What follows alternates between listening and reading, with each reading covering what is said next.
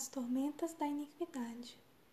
Eis que o mal passa de nação para nação, e grande tormenta se levanta dos confins da terra. Jeremias 25, 32. O Dr. Scherbert Frasier, em seu livro Tendências Psíquicas, expressa preocupação com a escalada da violência em nossa sociedade. Ele descreve o que chamou de sociedade coviolenta. Em outras palavras, o noticiário das 8 mostra-nos um quadro trágico de uma criança estendida no chão, vítima de uma bala perdida. Depois, o filme das 10 mostra-nos um herói estourando a cabeça dos vilões de um jeito novo, espetacular. E isso é entretenimento. Vivemos em um mundo em que valores diferentes competem por nossa lealdade e atenção. A exposição da violência já se tornou comum em todos os meios de comunicação. Há duas questões significativas aqui. Primeiro, violência gera violência.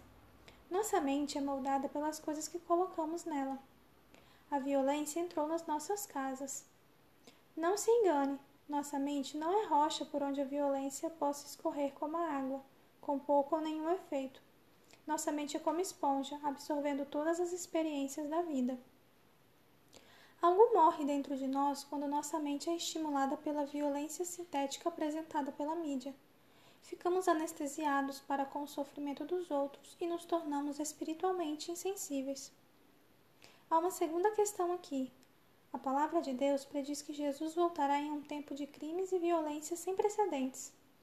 E por se multiplicar a iniquidade, o amor se esfriará de quase todos. Aquele, porém, que perseverar até o fim, esse será salvo, Mateus 24, 12 e 13. As tormentas da iniquidade que devastam nossa sociedade indicam que a vinda do nosso Senhor está próxima. Nesta hora de crise, Jesus nos convida a viver em obediência e comprometimento. Se estivermos ancorados em Cristo, o furacão da iniquidade não poderá mover-nos.